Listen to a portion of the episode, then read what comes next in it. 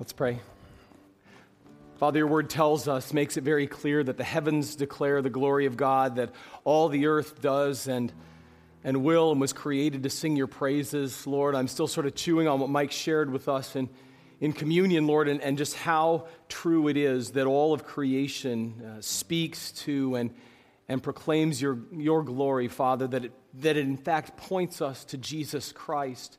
Father, when we consider that that the, the examples of insects and snow, two things that most of us grow tired of very, very quickly, in their own way point us to Jesus. Father, what else can we say but praise God? What an amazing God we have who, who has designed all things to turn our attention to you, to your Son, Jesus Christ, Father. And that's what, I think that's what your word maybe means. And, and, and it just, it amplifies what your word says when it says we're all without excuse, Father. We should be able to look in any direction and realize that the heavens tell of the glory of God and all the earth speaks to your, your creative power.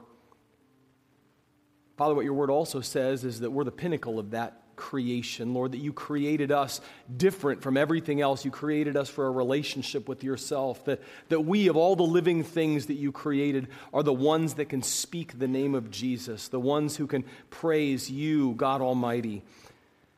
And Father, we're, we're familiar with that and, and, and, and we're comfortable with it. But Father, I thank you this morning that for me, if no one else, Lord, you've just sort of reawakened me to the fact of what a great privilege it is. What an incredible honor to speak and to glorify the name of Jesus.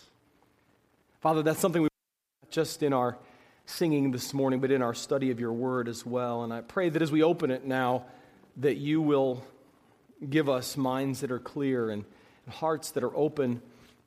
And Father, that, that through the things that are said and, and, and where you have intended that, that they will strike us, Father, that it'll be clear that it's not about what I've come up here to say, but it's what you want to speak to each and every heart through your word. And how you want to push and, and move each one of us toward Christ, toward maturity in Him. And Lord, I pray that that will happen. But for it to happen, we need you. We need your Spirit to come and guide us in the truth. We need your Spirit to guard us from error and misunderstanding. Father, we need you to, to deliver us from some stuff this morning. Everybody's stuff is different, but it's, it's all there and it all gets in the way. We want you to move it, Father, so that for the next little while we can and that we will see Jesus.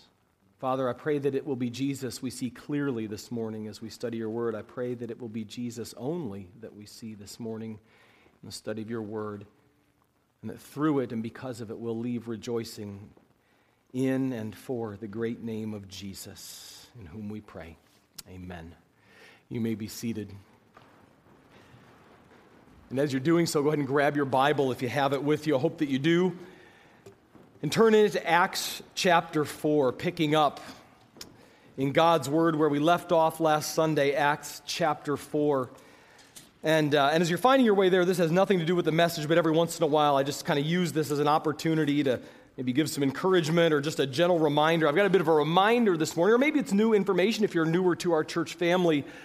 Um, that, of course, as we're having worship here right now, there's Sunday school going on, there's nursery happening. And one of the things we like folks to do, and I've just been asked if I would reiterate this um, is that when we get to the end of the service and we go out of the message and into our final song, that is when we would like it if you have kids in the nursery or in Sunday school have to be uh, retrieved. that would be the time you go do that when we begin singing.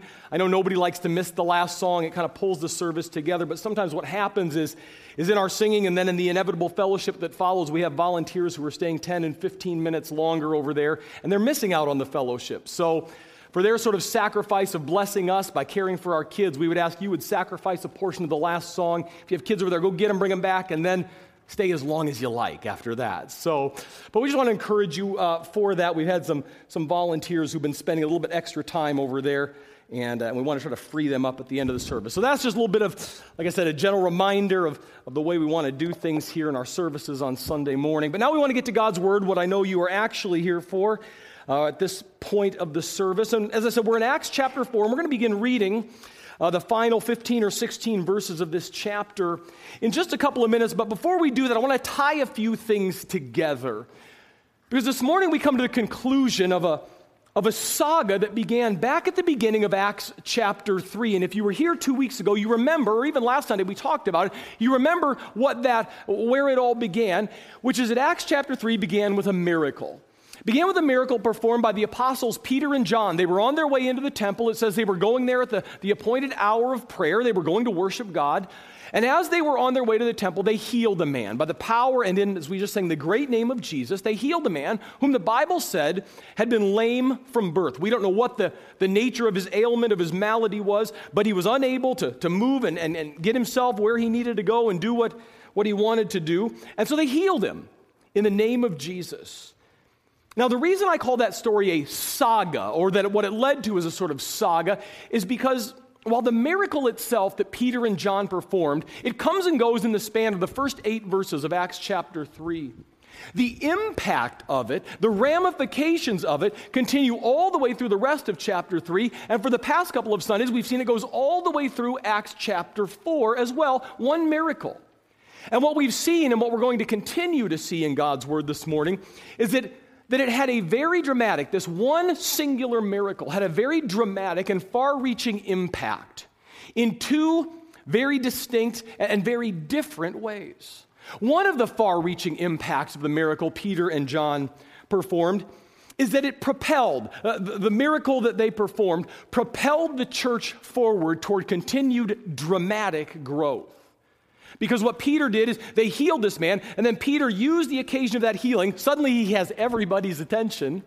And he begins to use that to preach the gospel of Jesus Christ. And it says back in Acts chapter 4, verse 4, it says that many of those who heard the message believed, and the number of the men, not even counting the women and children, came to be about 5,000 people. So, this act of healing, in one sense, it propelled the church forward numerically toward radical continued growth. But as we saw last week, it also did something else very different.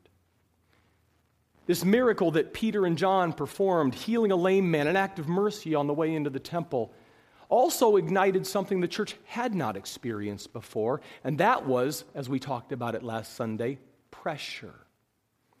They began to experience focused opposition to their faith in Jesus Christ. And that's what the verses right before Acts 4 4 tell us. It says, As they were, Peter and John were speaking to the people, the priests and captain of the temple guard and the Sadducees, in other words, all the religious big shots in the land, came up to them, being greatly disturbed because they were teaching people and proclaiming in Jesus the resurrection of the, from the dead. And so we saw what they did with them last Sunday is they laid hands on Peter and John and threw them in jail until the next day because it says it was already evening. This miracle propels the church forward toward growth. At the same time, it, start, it ignites, it sparks pressure and persecution. But what we zeroed in on last Sunday, particularly in view of the pressure and of the persecution, what we discovered in God's Word, or what I hope we discovered through it, is that while pressure is something we always find unwelcome, nobody likes it. Nobody goes around inviting more. Yeah, give me one. If, if there's one thing I need more of in my life, it's pressure. Please give me more. Nobody likes it. We never find pressure to be something that is welcome. What we discovered, at least when it comes to the pressure we face for our faith, it isn't always necessarily unhelpful. It may be unwelcome, but may not be unhelpful because what we discovered, and we're going to continue to see today, is sometimes God can take that pressure and use it in extraordinary and unexpected ways. And this morning, as we seek to wrap this story up here at the end of Acts chapter 4, what we're going to see is this that whether or not that happens, whether or not the pressure becomes something constructive, spiritually constructive, whether or not through it uh, there might be spiritual fruit that comes, and God does amazing and extraordinary things, comes down to certain choices. Where do we turn when the pressure is on? What do we choose to do when the pressure builds against us, whether it's opposition to our faith or any other kind. Well, listen to the story here at the end of Acts chapter 4, and then we'll talk about what some of those choices might be. I'm going to begin reading in Acts 4, verse 23. I'm going to go down through the end of the chapter. Here's what God's word says. It says, When they, Peter and John, had been released from prison, they went they went to their own companions, that's the church in Jerusalem, and reported all that the chief priests and elders had said to them. Now, if you've forgotten, what they said to them is stop it. stop preaching in the name of Jesus, or we will make things harder still. So, what do they come? They come back and they deliver good news or bad news. It sounds like bad news. Verse 24, and when they, the church, heard this, here's what they did. They lifted their voices to God with one accord. And they said, O Lord, it's you who made the heaven and the earth and the sea and all that's in them. Who, through, who by the Holy Spirit, through the mouth of our father David, your servant, said, Why did the Gentiles rage and the peoples devise futile things? The kings of the earth took their stand. The rulers were gathered together against the Lord and against his Christ. For truly in this city there were gathered together against your holy servant Jesus, whom you anointed, both Herod and Pontius Pilate, along with the Gentiles and the people of Israel, to do whatever your hand and your purpose predestined to occur. And now, Lord, take note of their threats and grant that your bondservants may speak your word with all confidence, while you extend your hand to heal, and signs and wonders take place through the name of your holy servant Jesus. And when they had prayed, this sounds familiar, the place where they had gathered together was shaken. And they were all filled with the Holy Spirit and began to speak the word of God with boldness. And the congregation of those who believed were of one heart and soul. And not one of them claimed that anything belonging to him was his own, but all things were common property to them. And with great power, the apostles were giving testimony to the resurrection of the Lord Jesus, and abundant grace was upon them all. For there was not a needy person among them, for all who were owners of land or houses would sell them and bring the proceeds of the sales, lay them at the apostles' feet, and they would be distributed to each as any had need. Now, Joseph, a Levite of Cyprian birth, who was also called Barnabas by the apostles, which translated means son of encouragement, and who owned a tract of land, he sold it and brought the money and laid it at the apostles' feet. Now, I would suggest to you that despite the reality of Peter and John's imprisonment, and despite the fact that they came back from or out of that imprisonment with news that, gang, it ain't going to get better, it's going to get worse, I would suggest to you that despite those two things, this is a remarkably upbeat story. That, that despite the fact that the, the entire Jewish religious establishment is aligned and oriented against them, they don't seem real shook up about it. They seem like they're taking it in a very optimistic and a hopeful kind of way. And I would also suggest to you that the reason for that stems from three choices they made when the pressure was on. Stems from three, I will call them this morning, right turns those first Christians made when they were faced with and confronted with pressure, specifically pressure for their faith. Let me tell you what those three things are. Number one, this story tells us that when the pressure was on, that, that, when the, the opposition was increasing, the first and the most important thing these early believers did is they turned to God for help. The first right turn these believers made is they turned to God for help. Let me ask you something. How do you pray when the pressure's on? How do you pray when in your life the heat is being turned up? Uh, the weight is beginning to press you down. How do you pray when the Hawks are down two with 10 seconds to go? What do your prayers sound like when life is hard? I don't know how you pray. I don't know what your prayers sound like, but I know what mine sound like. Lord, make it stop. Take it away. I don't like pressure. I don't want pressure. And I want you to get it out of my life because I could really use some peace. I'm not a fan of pressure. Maybe yours sound the same way. But then I find that sort of prayer, even, and I'm not, I'm not necessarily sure it's wrong to pray that way. God, make it stop, okay? But sometimes He does, and sometimes He doesn't. I just find it convicting that that's not how the church prayed here. When they were introduced to this new reality of spiritual, religious, for their faith pressure. Because while the prayer itself, they actually began, praying back in verse 24, they pray all the way down through verse 30. It actually isn't until those last two verses, 29 and 30, that they actually begin laying anything resembling a request before God. And when they do, look at what they said. Look at verse 29 in your Bible. Here's their request. And now, Lord, here it is. Take note of their threats. Take note of their threats. Not exactly the most dynamic prayer I've ever heard. But why do they pray that way? I think that they are praying that way because here's what they are saying they're saying, Lord, there's some big, powerful, mean kind of people aligned against us, and there isn't anything we can do to change it. We can't get them out of office. We can't get them out of the way. We can't make them stop doing the kinds of things they're doing to us. So, guess what, Lord? They aren't our problem anymore. They're yours. You deal with them, you take care of them. And by the nature of what they don't say here, they do not get into what I often get to in my prayers when I'm dealing with a difficult person or a difficult situation. They do not dictate to God how he should go about it. I do that. Lord, here's what I want you to do. Here's how quickly I want you to do it. Here's the intensity. And Lord, if you just follow my plan, all will be well again. They don't do that here. Lord, they're your problem, not mine, not ours. Take note of their threats, deal with them accordingly.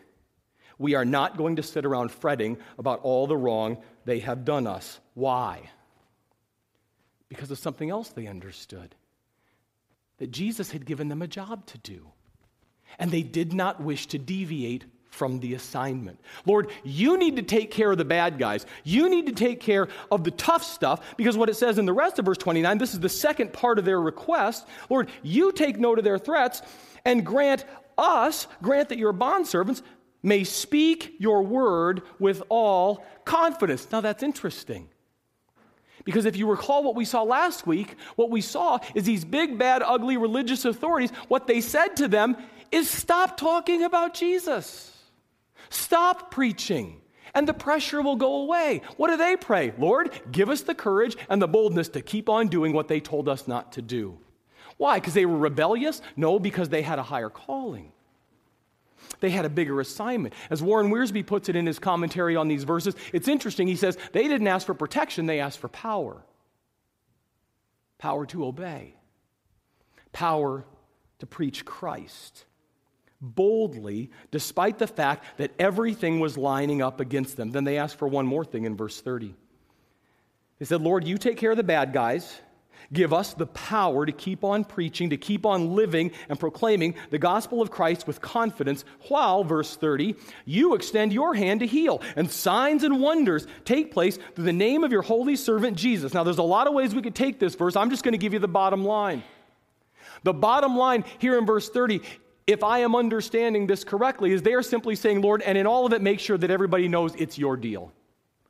That the things that are happening and the people who are being saved and the miracles that are occurring and all this other stuff, you keep on doing them, Lord. You keep on doing amazing things so that people will look at that and go, wow, only God could have done that. These guys are untrained fishermen. They have no education, they have no power in and of themselves. It's about Christ. Take care of the bad guys, empower us to do our assignment and make sure that along the way everybody knows that the surpassing greatness of the power is you. It just happens to reside in us, but it's you. Bottom line the pressure did not prompt a retreat, they didn't turn and run.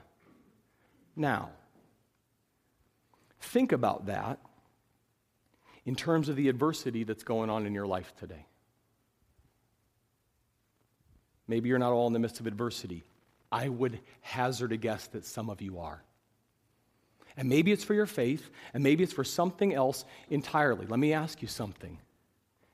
Is it easy or not easy to pray this way? Who's in the easy camp? Oh, it's just easy to say, Lord, you take care of it, let me just keep right on doing what got me in trouble in the first place because it was the right thing to do. Is that who's in the easy camp?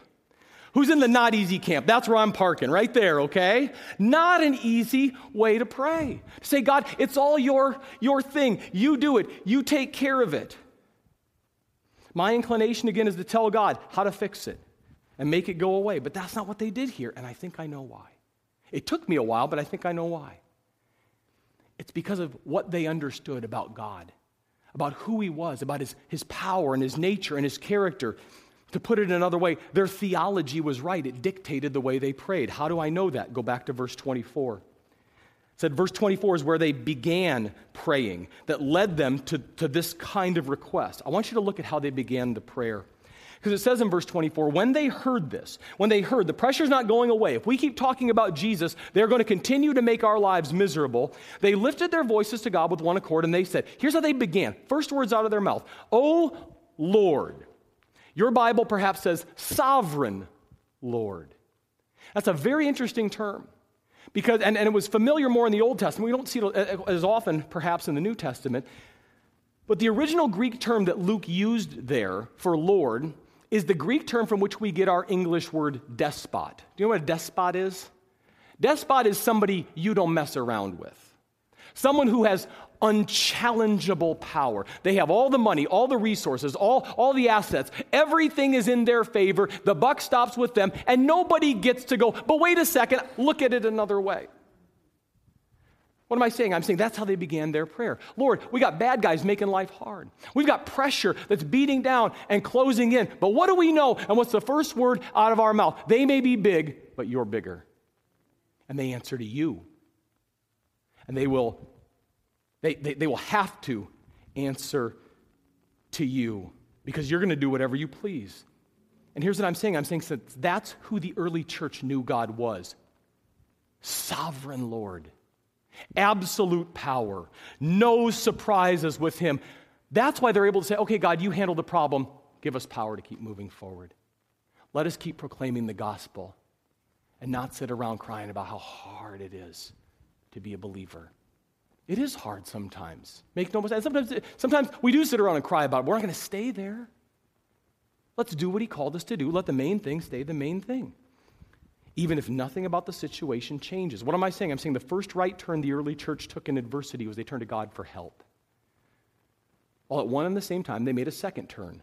Second right turn, a second choice in the midst of adversity. It was this. Not only did they, number one, turn to God for help, they, number two, turned to Scripture for clarity. They turned to the Word for understanding. Now, if you've not if you've been in on this study of Acts so far, but not picked up on this particular point already, I want you to do something this week. And it'll only take you a few minutes. I want you to go back and just read. You don't have to read hard, but just read through chapters 1, 2, and 3 and see how often it was that these early believers went to the scriptures. Now, they had what we call the Old Testament. That's all they had. The New Testament was in the process of being put together. All that was the Old Testament. What you see in every single chapter, and I'm pretty sure in every single scene we are presented with, is sooner or later somebody starts quoting Scripture. Somebody starts saying the equivalent of, the Bible says. Every time. Go back and read it. You'll be amazed at how, how consistently and, and constantly they went to God's Word and they went there first to understand what they were dealing with and why things were that way. And then I want you to realize that here in Acts chapter 4, at the end of the story, nothing's changed. They're still doing the same thing. And they did it as they started to pray. Go back again and look at the content of this prayer. Again, it starts about 23 or 24, goes down to the verses we were looking at a moment ago.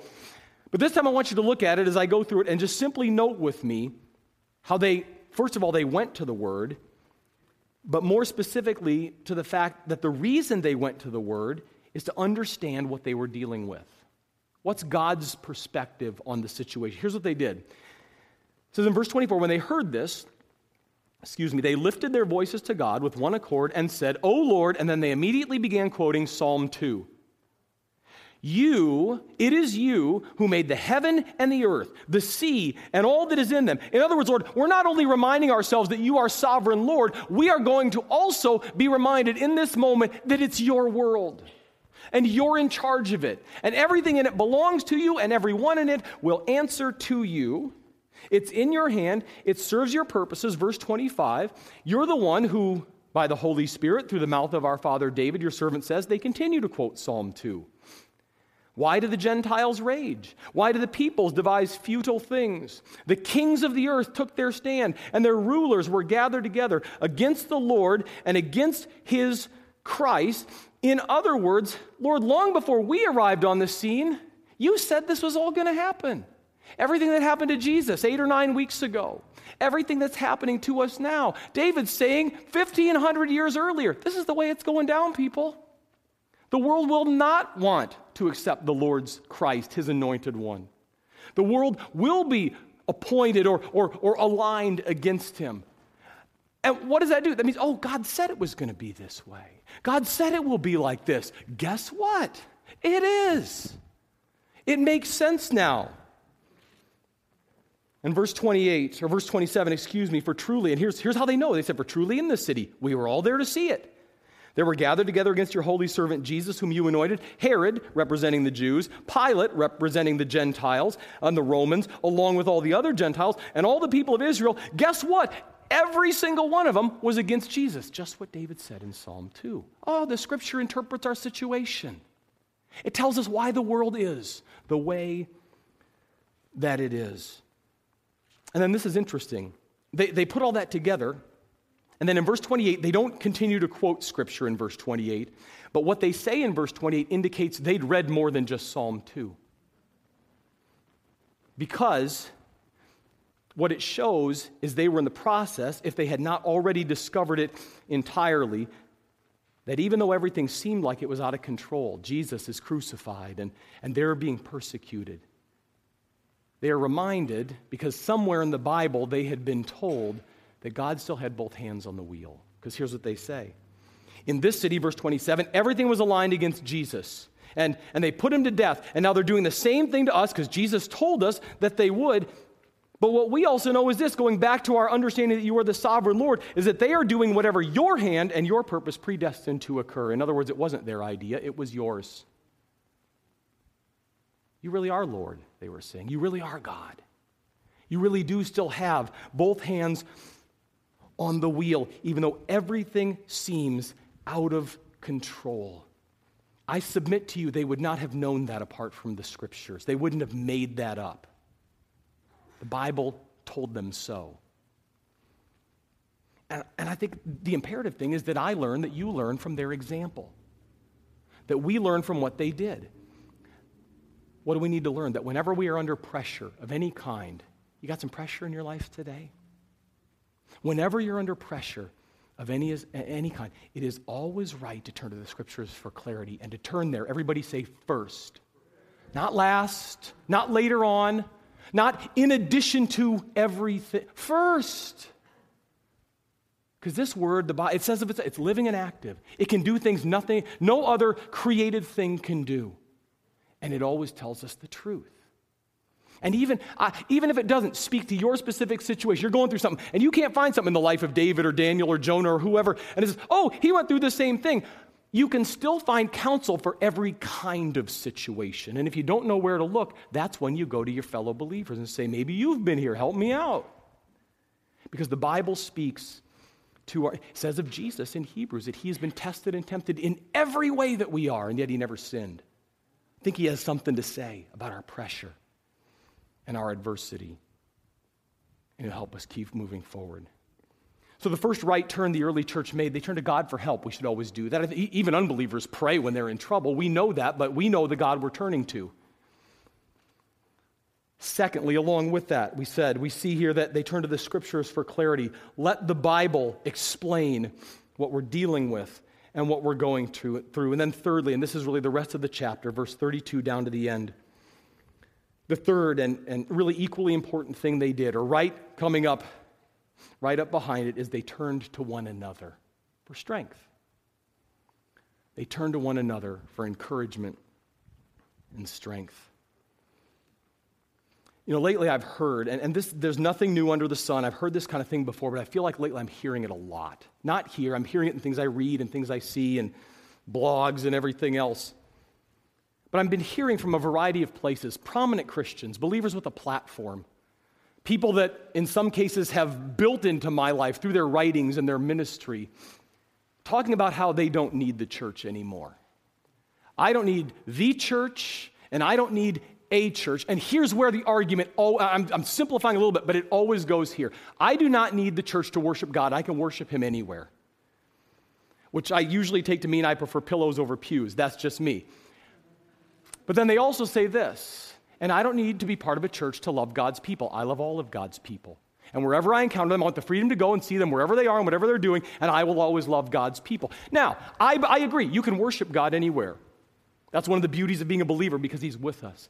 I agree that you can love all of God's people as you encounter them. But, but like I said, I've been hearing this, processing it, and it's frustrating me because I don't know what to do with it. What's the answer for that? Because it seems logical. And, and, I've just, over the last couple of weeks, been, been thinking about this. And then I encountered something in, in, a, in a book that we're studying together as a staff right now. We had a staff meeting earlier this week, and Greg is leading us through a book study, book by Mark Dever, who's a pastor out in Washington, D.C. It's a book on what it means to be a healthy church. And, and in the middle of sort of dealing with all these sort of, what do you do with that? And, and, and maybe this morning you're dealing with that. Do I really need this? Uh, if that's where you are, um, I'm about to step on your toes, just fair warning, okay? Because this is what Mark Dever says in his book. And I think he's absolutely right. He says, if your goal is to love all Christians, let me suggest working toward it by first committing to a concrete group of real Christians with all of their foibles and follies. Commit to them, he says, through thick and thin for 80 years. Then come back and we'll talk about your progress in loving all Christians everywhere. If you say you love all Christians, find some real Christians and prove it, is what he's saying. To me, to you. You say, Whoa, that's hard. Whoa, you're right. It is hard. Because all the Christians I know aren't perfect, and neither am I. And I bug you, and sometimes you may bug me, and, and we do things that, and we're different from one another. And it's hard to love God's people. And I think that's why a lot of people chuck the church. They say things, and I heard somebody say this last week it just slows me down. It just slows me down. All those people in church. This is a prominent believer telling people they don't need it anymore. We say that's hard. I would submit it was harder in Acts chapter 4. Because here's the thing Verse 32 gives us this stunningly beautiful picture of the church. And this is where people, and, and, understandably, in isolation, this is where it breaks down because we read Acts 4.32 and this is what it says. Knowing that they're like beyond 5,000 strong at this point, the congregation of those who believed were of one heart and soul. Not one of them claimed anything belonging to him was his own, but all things were common property. And we go, well, we are so far from that. Doesn't sound like any church I've ever gone to. We go, maybe we've just blown it. Maybe we can't have and we say, it's just too hard today. We're too different. Sorry. Go back to Acts chapter 2. Let me remind you of the pool that this sample set was taken from. These 5,000, 10,000, however many believers they were. Acts chapter 2, day of Pentecost, first 3,000 people in. Here's what we're told about them. Acts 2 9. They were Parthians, Medes, Elamites, Mesopotamians, Judeans, Cappadocians from Pontus, Asia, Phrygia, Pamphylia, Egypt, the districts of Libya around Cyrene. There were visitors from Rome, both Jews and proselytes. There were Cretans and there were Arabs. And that's the church. That's where the church came from. I didn't count them. I'm guessing 14, maybe different people groups. It's a whole lot more different. I mean, look around. You can't say that about us. We may be different, we're not that different. And yet it says when we get to Acts chapter 4, and the pressure is on, they were of one heart and one accord, and they were taking care of each other. How does that happen? I'll tell you how it happens. It happens when the believer, somebody somewhere very quickly had to make the choice that our common bond in Jesus Christ is more important than all that stuff that makes us different. Sure, you're different. I am too. We don't negate those, we don't ignore them, we don't diminish our differences. We just say there's something greater that binds us. It's Christ. It's Christ. That's what, that accounts for the difference. They weren't a perfect church either, but they made a right turn. They made a right choice. And, and the reason they can make the right choice under pressure is because they've been making it. You don't make this in the spur of the moment, you do that day by day. They turn to each other for strength. And look quickly at what Luke says it produced in those last few verses. By turning to each other for encouragement and strength, it says, number one, it enhanced their unity. Verse 32. The congregation of those who believed were of one heart and soul. Not one of them claimed anything belonging was his own. All things were common property. Their unity got stronger, their unity went deeper, which in turn probably accounts for the second thing that it, that it prompted, that it led to, which was what I would call an expanded witness. An expanded witness for Jesus Christ. Because verse 33 makes it very clear that instead of focusing on their problems and obsessing about the the adversity. They acknowledged it, but they didn't major on it. It says they just continued to uphold the answer. with great power, the apostles were giving testimony to the resurrection of the Lord Jesus, and abundant grace was upon them all. With great power, not with great trepidation. They continued to do what Jesus told them to do go and be my witnesses in this world. They had enhanced unity.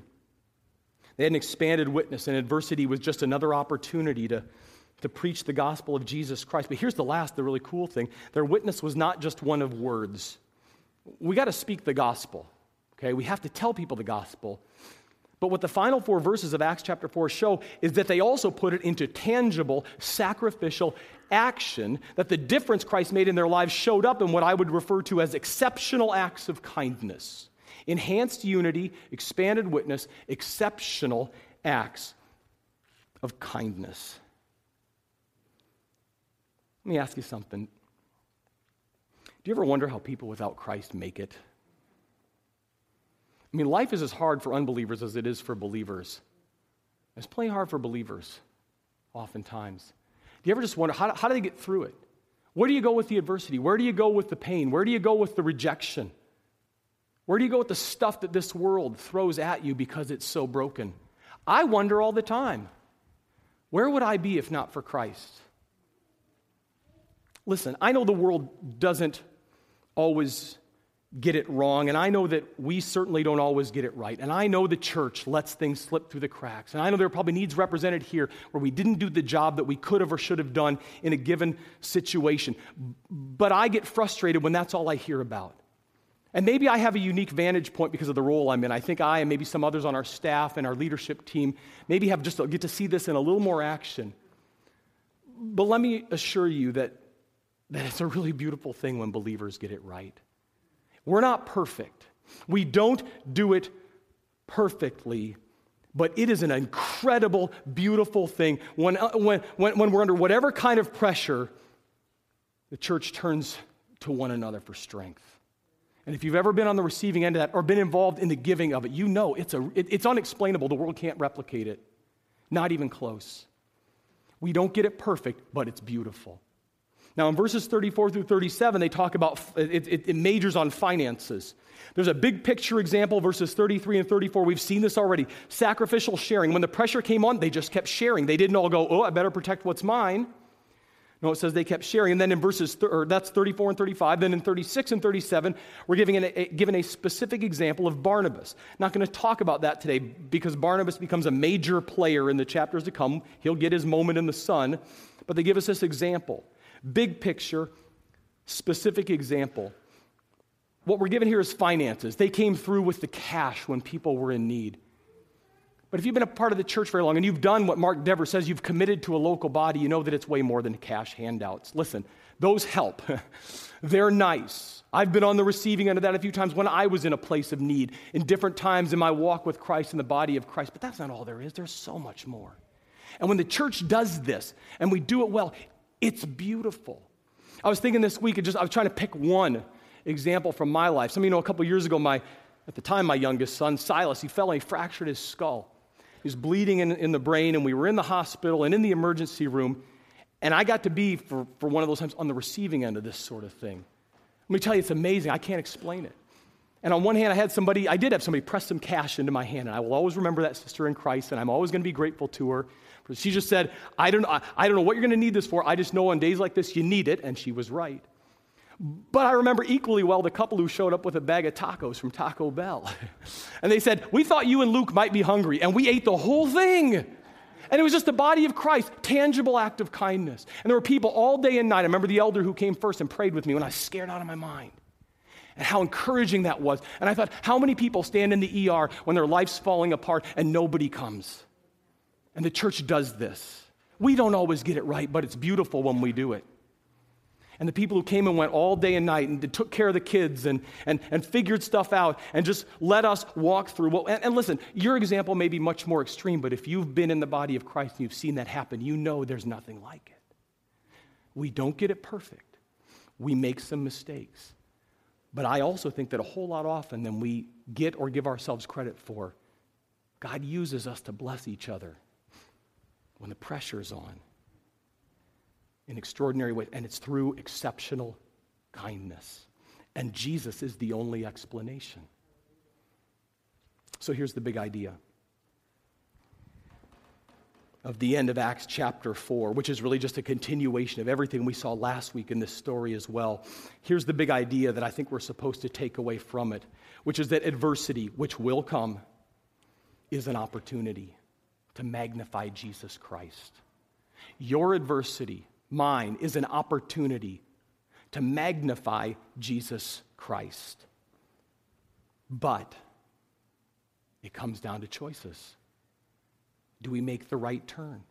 Do we turn to God for help? Do we turn to Scripture for clarity? Do we turn to one another for encouragement and strength when it's easier to go home and say, I've got too much to do today already? We've got to make the right turns, and God uses that. And then, what Acts chapter 4 shows us, and the book will continue to put on full display, is that, that if we will, and when we do, God does extraordinary things. And Father, we, we thank you that your word tells us this. Father, thank you for maybe just opening or reawakening some of us, me included this morning, to, to how very different the church of Jesus Christ is meant and was created and actually can be. Father, there's some folks in this room today, there's some families, some couples, some young people facing extraordinary adversity and pressure. It's financial, it's relational, it's, it's, it's the job, it's the kids, it's, it's whatever. And Father, when the pressure's on, we just want it to go away. And sometimes in your mercy, you, you take it away. But sometimes you ask us to walk through it because you're, you're changing something, you're growing something.